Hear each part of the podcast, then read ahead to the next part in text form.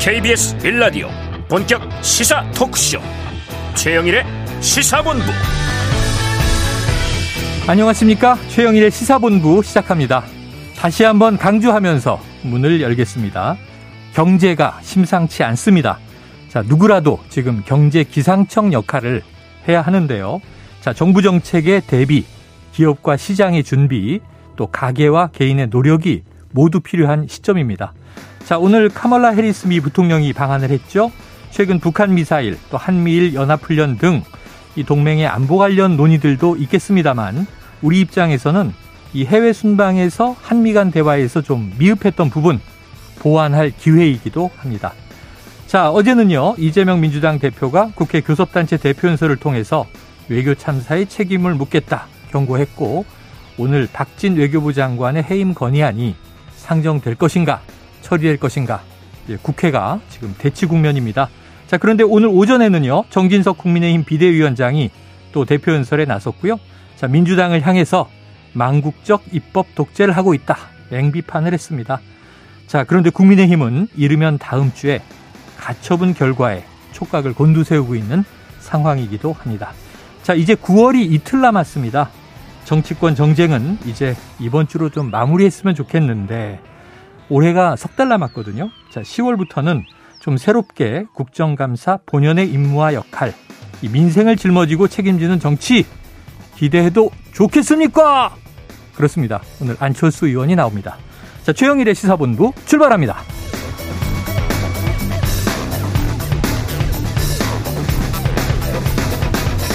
네, 1부에는요, 오늘의 핵심 뉴스를 한입에 정리해드리는 한입뉴스 기다리고 있고요. 2부 10분 인터뷰, 당대표 출마 의지를 밝힌 국민의힘 안철수 의원과 이야기 나눠봅니다. 이어서 각설하고 시즌2도 준비가 돼 있습니다. 한 입에 쏙 들어가는 뉴스와 찰떡궁합, 디저트송 신청 매일 기다리고 있으니까요. 오늘 뉴스에 어울리는 노래가 있다. 그러면 문자 샵 9730으로 자유롭게 보내주시기 바랍니다. 오늘의 디저트송 선정되신 분께는요. 치킨 쿠폰 보내드리고 있습니다.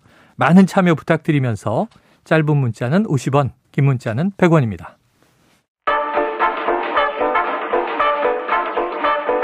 최영일의 시사본부 한입뉴스. 네, 자 오늘도 오창석 시사평론가 박정호 오마이 뉴스 기자 한입뉴스를 위해서 나와 계십니다. 어서 오세요. 안녕하십니까. 자, 지금 이 윤석열 대통령 네. 오늘 또 도스태핑에서 한 마디 남긴 것이 꽤 화제가 되고 있던데 어떤 메시지를 냈나요?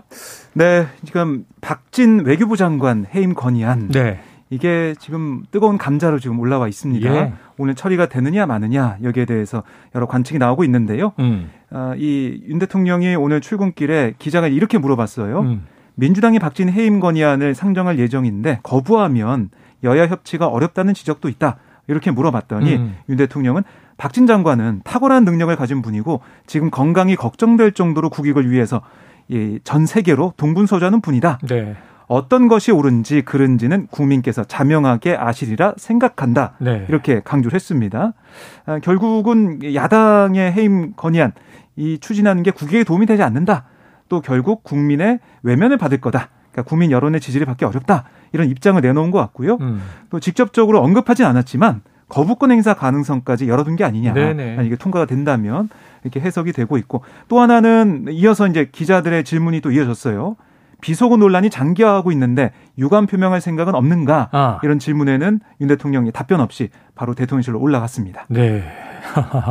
지금 이제 뭐 이 사실은 인사권자 입장에서 자신이 기용한 장관들에 대해서 음. 감싸주고 칭찬하는 건 또 일견 이해가 되는 대목인데 네. 지금 이제 어제 이재명 민주당 대표는 외교 참사다 책임을 음. 묻겠다 그리고 이제 민주당이 이 발의를 해서 오늘 본회의에서 해임 건의안이 통과되느냐 마느냐인데 사실 구속력은 없단 말이죠. 네. 어떻게 전개될까요? 그러니까 말씀하셨던 구속력이 없다라는 말씀은 해임 건의안 통과된다 하더라도 그 즉시 효력이 발생하거나 뭐 그런 건 아니니까요. 대통령은 또 거부권 행사하면 그냥 네. 장관직에 있는 거죠. 그래서 이 상황을 민주당이 어차피 통과시킨다 하더라도 곧바로 해임되지 않는다는 걸 알고 음. 진행하고 있는 거 아니겠습니까? 네네. 그러니까 대통령의 반응을 일단 한번 보는 것이고 두 번째는 국민들에게 다시 한 번 더 이번 외교 참사가 정말 잘못되었다라는 사인을 주고 있는 것 같습니다. 음. 그러니까 일각에서는 그렇게 얘기를 합니다. 용산 집무실의 담당자라든지 또는 대통령 비서실의 문제다라고 하는데 중요한 거는 대통령 비서실 누군가에게 문책을 할 것인가 네. 이 문제가 남아 있거든요. 음.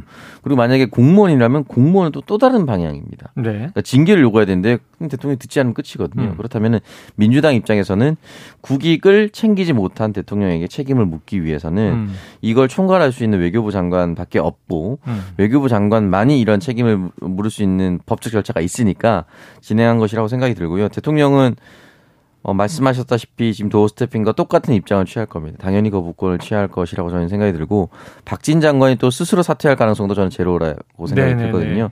그래서 민주당이 처음부터 이 법안을 발의하고 만장일치로 채택한 것은 이러한 외교 참사가 다시는 일어나지 않도록 국민들에게 알리고 또 한 번은 또 하나는 이번 외교 순방 성과는 정말 하나도 없다. 음. 라는 것을 알리기 위함이라 생각합니다. 네. 그런데 이제 핵심은 두 번째 질문이잖아요. 네. 지금 비속어 논란이 뭐 일주일 넘게 예, 기억해 보면 지난주 목요일에 해외 순방 중에 터져 나와서 일주일이 넘어가고 있는데 이 유감 표명할 이 의사가 없느냐 하는 기자 질문에는 이제 묵묵부답이었어요. 네. 근데 요게 풀려야 뭐 외교 문제들이 정리되지 않겠습니까? 사실 그 부분이 제일 중요한 거죠. 네. 네, 그 부분이 사안으로 사안의 규모로 보면 어떻게 보면 제일 작아 보였어요. 음. 왜냐면 앞에 한일 정상회담, 한미 정상회담이 워낙 큰 이슈이기 때문에 뭐 조문 취소도 있었고. 네, 그게. 실질적으로 이제 실익을 챙길 수 있는 음. 부분인데 이 실익과 무관하게 이 발언 논란이 이렇게까지 진행되고 있는데 여러 칼럼들이나 뭐 기자들이나 또는 방송이나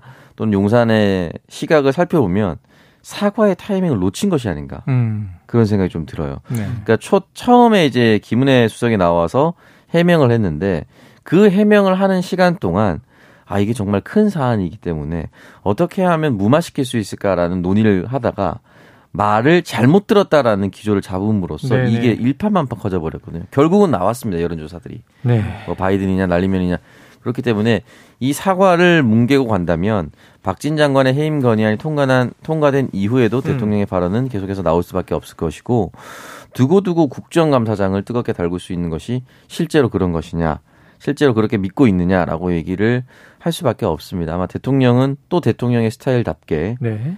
자신의 고집을 꺾지 않을 것 같습니다. 자, 대통령의 굳은 입장처럼 지금 여야가 네. 해임 건의안을 놓고 오늘 국회에서 지금 대치 국면인데 자, 민주당의 입장은 어떻게 나왔나요?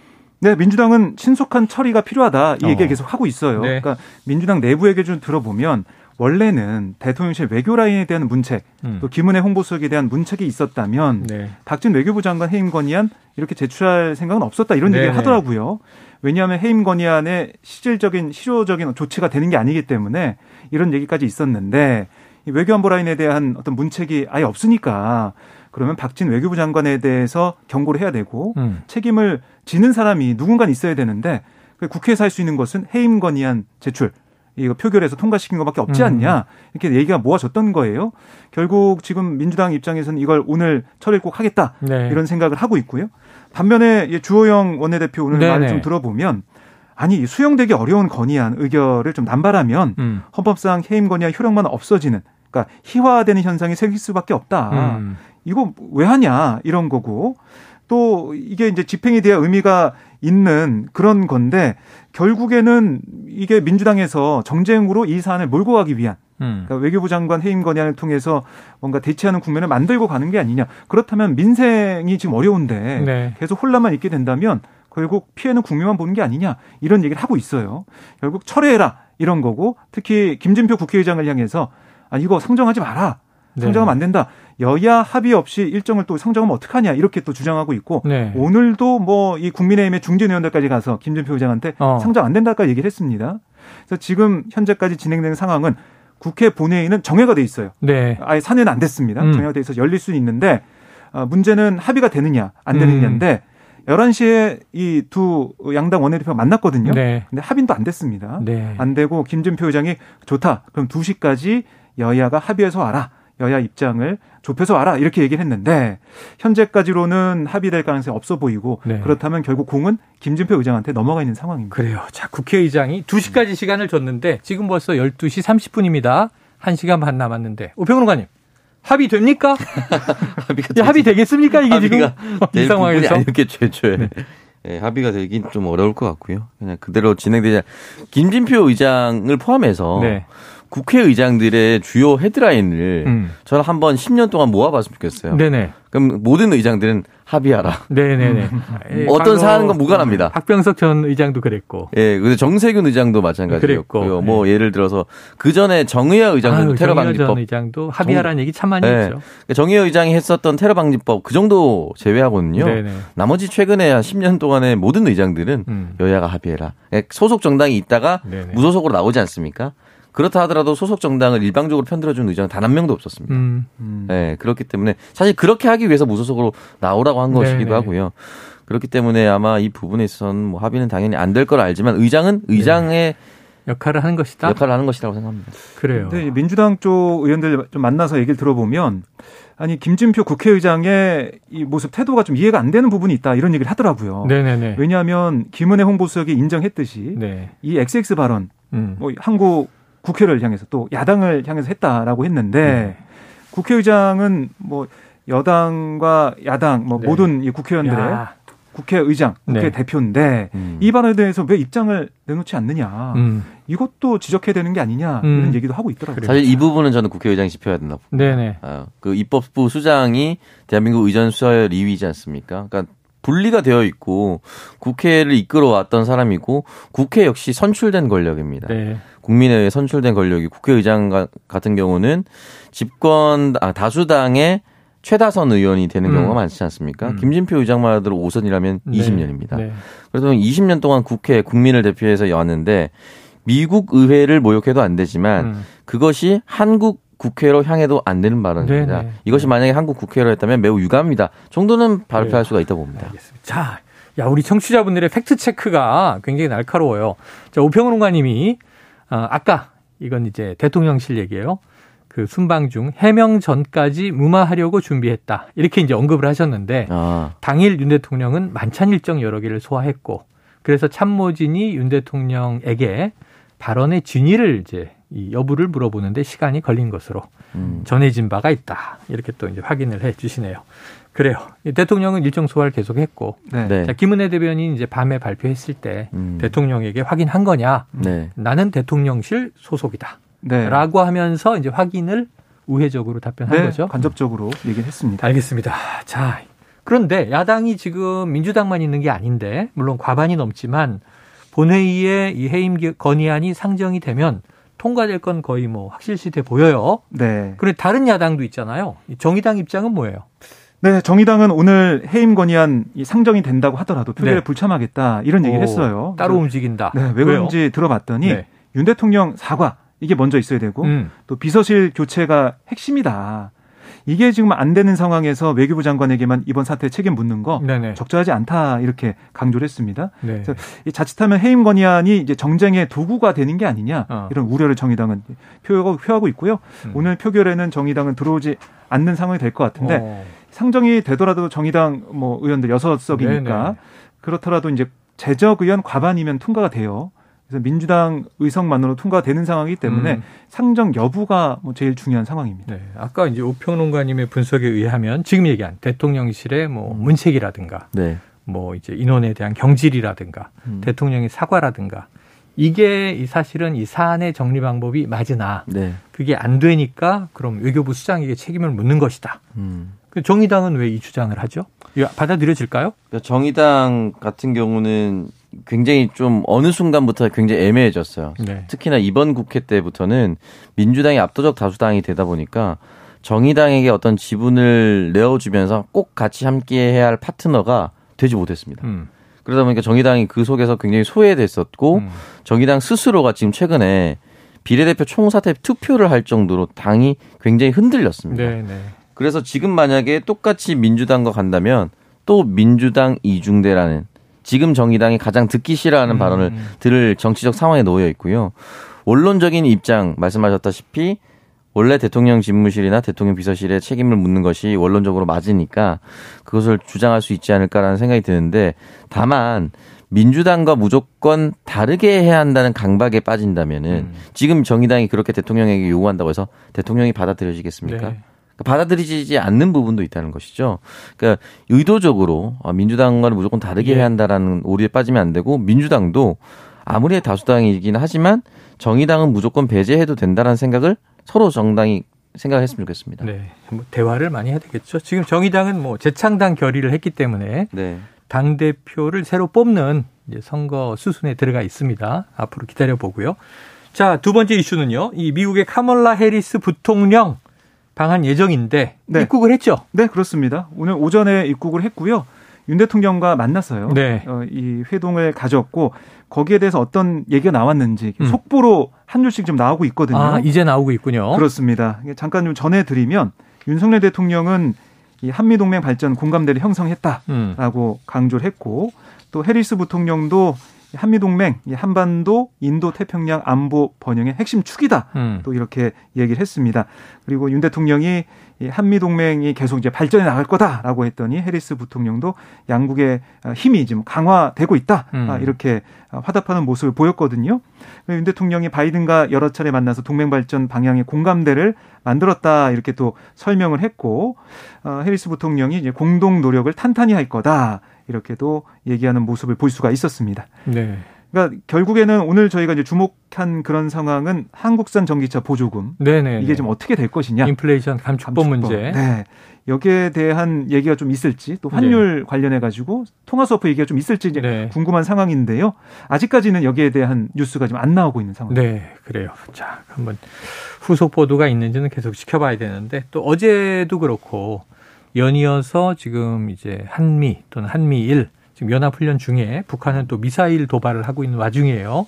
안보와 동맹의 결속에 대한 메시지는 당연히 네. 한미 간에 내겠지만 우리가 또 지금 미국에 대해서 아니 미국이 우리에게 이럴 수가 이제 인플레이션 감축법 이거 해결해야 되는데 우병우노가님 네. 좀 해결 가능성 어떻게 보세요? 어 얘기를 듣고 원론적인 답변 이상의 것을 부통령 스스로가 또 결정할 수는 없습니다. 네네. 네, 그래서 얘기를 들어주는 것도 사실 정치적 사인이 될 수가 있거든요. 음. 그러니까 왜냐면은 카멀라 해리스 부통령에게 한국의 대통령이 이런 걸 얘기했다는 기사화가 되지 않습니까? 음. 그렇기 때문에 그것마저 사인될 수 있기 때문에 네. 충분히 이야기를 들으러 왔다라고 볼 수가 있고요.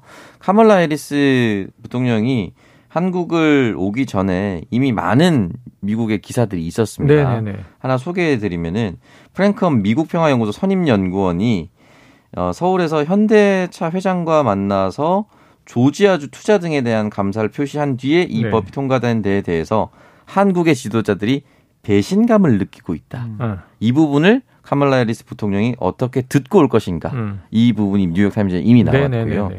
그렇기 때문에 미국에서도 이 부분에 대해서 한국은 동맹인데 우리가 너무 뒤통수 친 거 아니야라고 한 생각하는 사람들이 있습니다 분명히 네. 그 부분에 대해서 얘기를 충분히 듣고 공감대를 형성하지 않을까라는 생각이 들고 분명하게 한국의 기업가들과 재벌 총수들이 가서 네. 투자를 약속을 하면서 동맹과 그리고 뭐 여러 가지를 확인을 시켰는데 네. 이 부분에 대해서 대통령이 조금 더 현실적인 해법을 찾았으면 네. 좋겠습니다. 그런데 이제 부통령인데요. 이걸 뭐 한 번 더 전달하는 압박의 의미는 있겠지만 대통령실의 이제 이 발표에 따르면 네. 이미 지난 해외 순방 뉴욕 유엔 총회 음. 이게 정상회담 형식은 불발됐지만 네. 48초 미팅을 포함해서 뭐 시간 총량이 중요하진 않다. 바이든 대통령도 한국의 우려를 충분히 알고 있고 진지하게 협의해 나가자고 했다. 네. 그러니까 사실은 미국은 이미 알고 있는 것이고 음. 알고 있어야만 하는 것이고 우리가 요구하는 한국의 전기차에 대한 불이익을 좀 없애주세요 하는 거에 음. 대한 대안을 만들어야 되는 거란 말이죠. 네. 이 실질적으로 적용되지 않으면 사실 우리는 미국에 공장 짓고 있는데 네. 완성차가 생산되기 전까지 몇 년 동안 음. 보조금을 못 받음으로써 네. 시장 경쟁력을 잃는단 말이죠. 네. 그렇습니다. 이게 걱정이 되는 부분인데 한 가지 짚어볼 게 한덕수 총리와의 일본에서 이제 회동 때 네네. 해리스 부통령이 한국의 우려를 이해한다라고 했어요. 네네. 그러니까 계속해서 한국의 우려를 알고 있다는 걸 얘기하고 있는데 음. 우려를 알고 있으니까 어떻게 행동하겠다, 어떤 대책을 내놓겠다 이렇게까지 가야 되는데, 네. 근데 지금 세계 경제 상황을 좀 보면은 이게 녹록치가 않은 게요. 음. 킹 달러잖아요. 강 달러. 그렇죠. 그렇죠. 예, 강 달러를 쓰고 있는 게 미국 입장에서는 뭐 좋죠. 미국 경제도 이제 탄탄한 편이니까 아직까지는 음. 좋은데 신흥국이나 뭐 우리도 그렇고 우리 이제 원화 가치가 떨어지다 보니까 네. 다들 힘들어하고 있잖아요. 근데 미국 우선주의, 그러니까 미국의 상황을 제일 먼저 어, 따져 보면서 대처하겠다는 거잖아요. 음. 지금 현재 기조가 네. 이런 상황에서 과연 이 한국산 전기차 보조금 이 문제만 네. 따로 떼가 떼내 가지고 뭔가 혜택을 좀 더 주는 어, 피해를 보지 않게끔 네. 만들어주는 쪽으로 갈 수가 있을 것이냐. 여기에 대한 의구심을 보이는 전문가들 얘기가 좀 나오고 있더라고요. 네. 그리고 또 11월 중간 선거에서 어떻게든 이겨야 되는 바이든 대통령이기 때문에 그 국내 문제로 네. 인해서 아마 요건 좀 후순위일 것이다. 해결 방안은 나와도 선거 이후에나 나올 것이다. 이렇게 관측들 하고 있으니까 지켜보죠. 자, 12시 40분을 넘겨서 41분을 향하고 있습니다. 점심시간 교통 상황 알아보고 계속 이어가도록 하겠습니다. 자, 교통정보센터에 이현 리포터 나와주세요. 네, 서울 시내 세종대로 모습인데요. 광화문에서 시청 쪽으로 평소보다 많이 밀립니다. 덕수궁 앞에서 대한문 앞에서 집회를 했던 영향이니까 참고를 하시고요. 강변북로 구리 쪽으로는 동작대교 부근에 사고가 나면서 마포대교부터 속도가 떨어집니다. 고속도로도 사고가 난 곳들이 있는데요. 호남고속도로 천안 쪽으로 서전주 부근에서 사고 처리하고 있습니다. 작업 구간에서 발생한 사고인데 2km가량 정체가 이어지고 있습니다. 그리고 중부 내륙고속도로 양평 방향 북상주 부근에서도 사고를 처리 중이라 1차로가 막혀 있고요. 뒤쪽 정체 점점 심해지고 있습니다. 여기를 지나서도 점촌 함창에서 문경 휴게소 쪽으로는 작업 여파를 받고 있는데요. 전방 상황 잘 살펴주시길 부탁드리겠습니다. KBS 교통정보센터였습니다.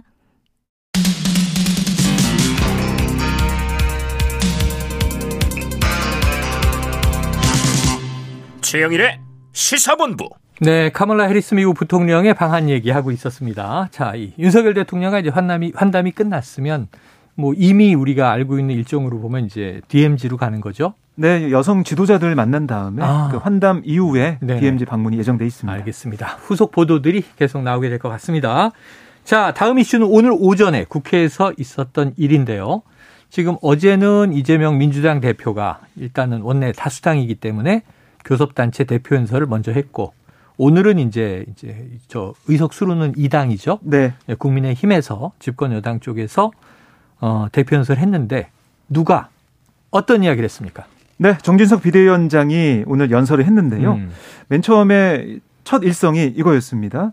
그러니까 당 내용상을 의식한 그런 모습을 보였는데요. 국민 여러분께 진심으로 송구스럽다. 음. 그리고 이 그동안 여러 가지로 많이 부족했다. 아, 기울어진 의회 권력의 난맥을 탓하기에 앞서 저희의 부족함을 솔직하게 고백하고 음. 사죄드린다. 네. 예, 고개를 숙였습니다. 어. 네, 이렇게 반성을 하고 나서는 좀 강공을 네, 펼치는 네, 네. 모습을 좀 보였는데 아, 바로 이제 이번에 논란이 불거진 MBC 자막 조작 사건이라고 아. 국민이 부르고 있는데요. 이거 관련해서 계속 맹공을 펼쳤습니다. 그러니까 민주당이 이번 윤 대통령의 비속어 논란 관련해서 공세를 펼치고 있는 거기에 대해서 마구잡이식 흠집내기 이걸 넘어서서 저주와 증오를 퍼붓고 있다라고 음. 민주당을 비판을 했고 그리고 이제 이른바 이제 혼밥 외교 그러니까 문재인 정부 시절에 있었던 문 대통령의 혼밥 그 외교를 꺼내 들면서 중국 순방 때죠. 그렇습니다. 그 사실과 뭐 순방 기자단 폭행 이 얘기까지 꺼내면서 지난 정부 외교 참사는 까맣게 있고 터무니없는 외교부 장관 해임 건의안까지 내놨다. 음. 무책임한 국익 자해 행위다. 하고 민주당을 겨냥했습니다. 아, 그리고 뭐 망국적인 입법 독재를 서슴지 않고 있다라고 어. 일당인 민주당을 비판했고요. 아울러 지난 정부가 이명박 박근혜 정부 잘못에 대해 얼마나 가혹했는지 국민이 모두 기억하고 있다. 민주당이 지금은 검수완박에 뭐 감사 완박까지 밀어붙이면서 음. 자신들의 적폐를 덮는 일에 골몰하고 있다라고 지적을 했고요. 아울러 스토킹 수준으로 대통령 영부인 뒤를 캐고 이재명 대표의 사법 절차를 방탄하는 데만 169석 야당의 힘을 몽땅 쓰고 있다라고까지 네네. 네. 주장을 했습니다. 아, 그리고 이제 이 MBC를 향한 좀 비판도 있었는데요. 이 MBC가 이 사안에 대해서 자막을 어떻게 보면 가짜 뉴스로 대통령을 흠집내고 국익을 훼손한 일에 앞장섰다. 음. 국기 문란 보도를 자행하고 있다. 언론의 기본 윤리와 애국심마저 내팽개친 망국적 행태다라고 또 비판을 했습니다. 그리고 이제 민생에 대한 얘기도 했는데요. 음. 민생이 중요하기 때문에 지금 여야가 함께 국회 중진 협의회가 구성이 돼서 이걸 좀 해보자. 라고 이재명 대표에게 제안하는 모습도 있었습니다. 음. 국민의힘이 선정한 정기국회 100대 입법까지를 언급하면서 여사, 여야 민생경제 협의회를 통해서 이 문제 풀어가자라고도 강조를 했습니다. 네, 알겠습니다. 자, 이게 뭐 지금 오늘 워낙 국회가 대치 국면이라 네. 계속 지켜봐야 될 사안인데 어제 이재명 민주당 대표, 오늘은 정진석 국민의힘 비대위원장 주고 받은 것 같습니다. 음. 자, 그런데 지금 이제 국민의힘 얘기가 나오면 항상 지금 가처분에 대한 다음 주쯤 이르면 나올 것이다. 음. 또 이제 귀추가 주목돼 있고요. 이 와중에 어제 뭐 평론가님 보니까 늦게 윤리위 무슨 발표가 뉴스로 나오더라고요. 네. 어제 네. 윤리위가 열린 거죠? 네, 열렸고요. 어, 그 수해복구 현장에서 아, 어, 전부 차라리 좀 비가 좀 많이 내렸으면 좋겠다. 아. 라고 발언을 남겼었던 김상원 의원. 네네네. 실언으로 아주 크게 질타를 받았습니다. 음. 당원권 6개월 정지라는 중계가 네. 내려졌습니다. 아, 그리고 연찬의 술자리 무리를 빚었었던 음. 권성동 전 원내대표에게도 네네.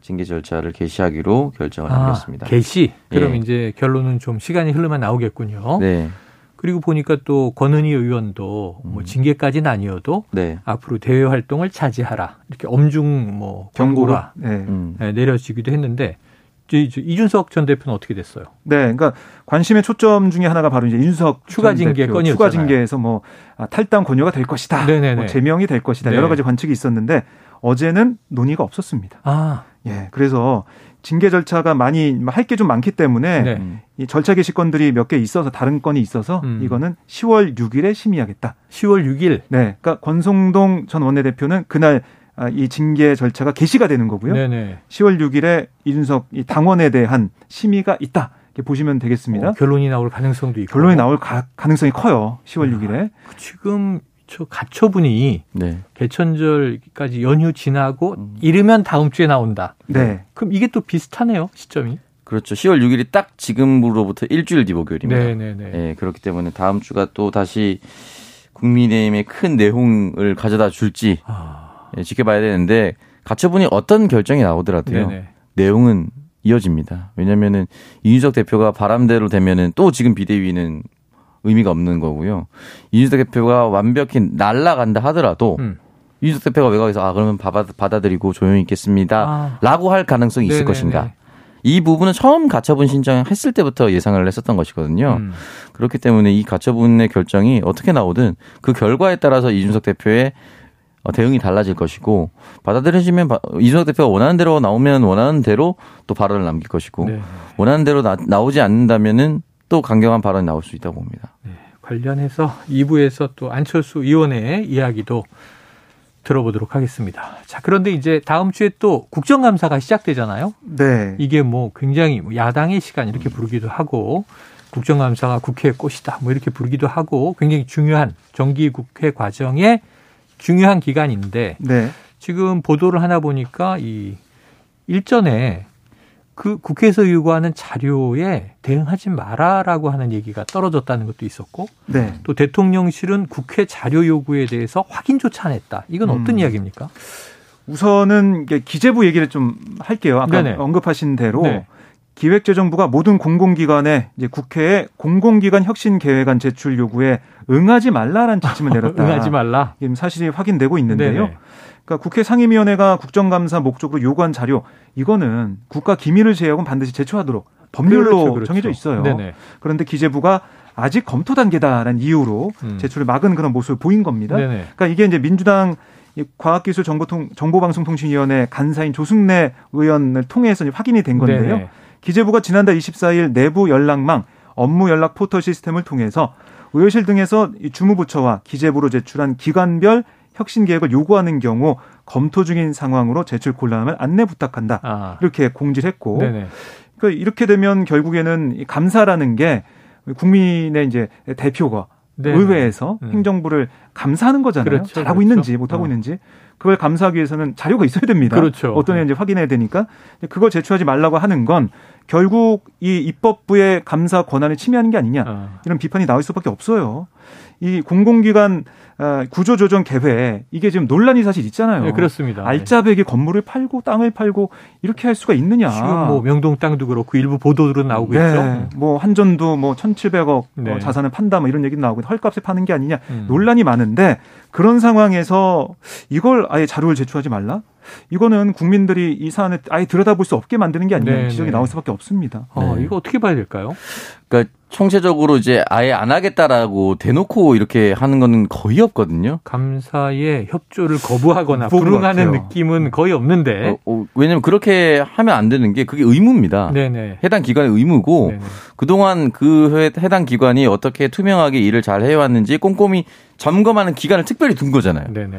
근데 특별히 둔 기간에 불응한다는 건 아예 아무것도 안 하겠다라는 것인데 약간 이런 느낌인데 오창석 평론가님 이게 어떻게 보십니까? 답변하지 않겠습니다. 이게 방송에 불응하는 네, 아니, 그러니까 방송 들어오기 전에 해야 할 일. 예, 누군가에게 상부의 지시를 받은 거죠. 너 질문에 무조건 답변하지 마. 네. 이렇게 된 거잖아요. 그리고 또 하나 말씀하셨던 게 대통령 비서실이 확인하지 않고 있다. 네. 요 내용은 대통령 비서실 소관이 이제 운영입니다. 그렇죠. 네. 운영위 소속 의원실 세 곳을 확인했다라고 했는데요. 대통령 비서실에게 자료 요청을 지난 21일에 한 의원실도 있고요. 네네네. 22일에 한 의원실도 있고 23일, 27일, 28일에 한 의원실도 있는데 어. 보통 이렇게 자료 요청을 하면은 의정 자료 전자 유통 시스템을 통해서 네네네. 자료를 주고 받는다고 합니다. 만약에 요청 내역을 정부 부처에서 확인을 하지 않으면 음. 발송 완료라고만 뜨고요. 아 예. 만약에 이 이거를 확인을 하고 어 한, 답변을 아직 하지 않으면 답변 미제출로 변합니다. 네네네. 그 적어도 국정감사를 준비하면은 21일에 보내서 오늘 29일이지 않습니까? 어우, 열흘 가까이 됐는데. 네, 그러면은. 일단은 읽어보고 답변을 준비할 확인, 아, 그 준비할 있어야 되는. 태도를 하고 있으면 답변 미제출로 변해야 되잖아요. 네네네. 근데 21일에 요청을 했는데도 아직도 발송 완료. 야, 우리가 이메일 보내면 발송 완료하고 찍어보면 우리 수신 확인했는지 알수 네, 있고. 알그수 옆에 있죠. 읽지 않음이라고 뜨잖아요. 네. 사실 읽지 않음의 상태인 겁니다. 아, 이게 심지어는 우리는 네. 뭐 메신저를 써도 아, 1. 상대가 봤나 안 봤나 숫자로 확인을 민감합니다. 하는데 민감해. 아, 민감해. 일주일 동안 일이 사라지지 않은 겁니다. 그러면은 이 여러 가지 생각이 복잡해지죠. 네. 왜 그런 걸까요? 이것도 사실은 어떻게 보면은 일부러 응대하지 않고 있다라고 야, 볼 수밖에 없는 네네. 겁니다. 근데 결국엔 이게 취재가 들어가니까 이게 의원실의 자료 요청 내역을 확인했다라고 아, 확인했다? 대통령실에서는 또 네. 그렇게 나오더라고요. 지금은 미제출로 바뀌어 있나요? 지금은 이 미제출로 바뀌어 있는 거예요. 그러니까? 확인을 한 걸로 지금 알겠습니다. 나와 있습니다. 자, 이 국정감사가 좀이 졸속으로 말고 탄탄하게 내실 있게 방어하는 쪽은 또 방어하는 입장대로 음. 또 이제 이것을 또 감시와 견제하는 쪽은 그런 대로 이어지길 네. 바랍니다. 특히 뭐 이게 이 대통령실에서 MBC에 공문도 보냈잖아요. 아, 그렇죠. 공문을 통해서 네. 이 취재 경위나 이런 것들을 물어보고 있는 네. 상황인데 그런 공문은 보내고 네. 어, 하나하나 체크하면서 음. 이 정작 국민들한테 제일 중요한 음. 국정감사 관련된 이 자료들은 왜 준비를 네. 소홀히 하느냐 이런 지적이 나올 것 같습니다. 날아온 공문이죠. 네. 자, 이외에도 지금 신당역 살인 전주환 스토킹 혐의 1심 징역 9년을 선고받았다는 뉴스도 있고요. 이거는 지금 보복 살인은 빠져 있는 네. 과거에 이어지던 재판의 결과일 뿐이고요. 또 살인 혐의가 추가돼 있습니다. 독도 인근 동해상에서 이 한미일 삼국 대잠 훈련이 내일 있다는 소식도 있습니다. 자, 오늘 한입뉴스 여기서 정리하죠. 박정호 기자, 오창석 평론가 수고하셨습니다. 고맙습니다. 자, 디저트송은요. 청취자 0318님 매일 점심 먹을 때마다 듣고 있습니다. 요즘 계속 안 좋은 뉴스만 나와서 마음이 무겁네요. 아유, 식사하실 때 저희가 죄송하네요. 내일은 웃을 수 있는 뉴스를 하나라도 꼭 들을 수 있었으면 좋겠습니다. 디저트송 오석주님의 웃어요 신청합니다. 노래 듣고 입으로 돌아옵니다.